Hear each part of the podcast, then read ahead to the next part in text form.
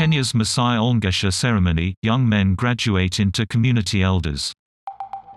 Every 15 years, the Maasai hold the Olngesha ceremony where young men graduate to become community elders.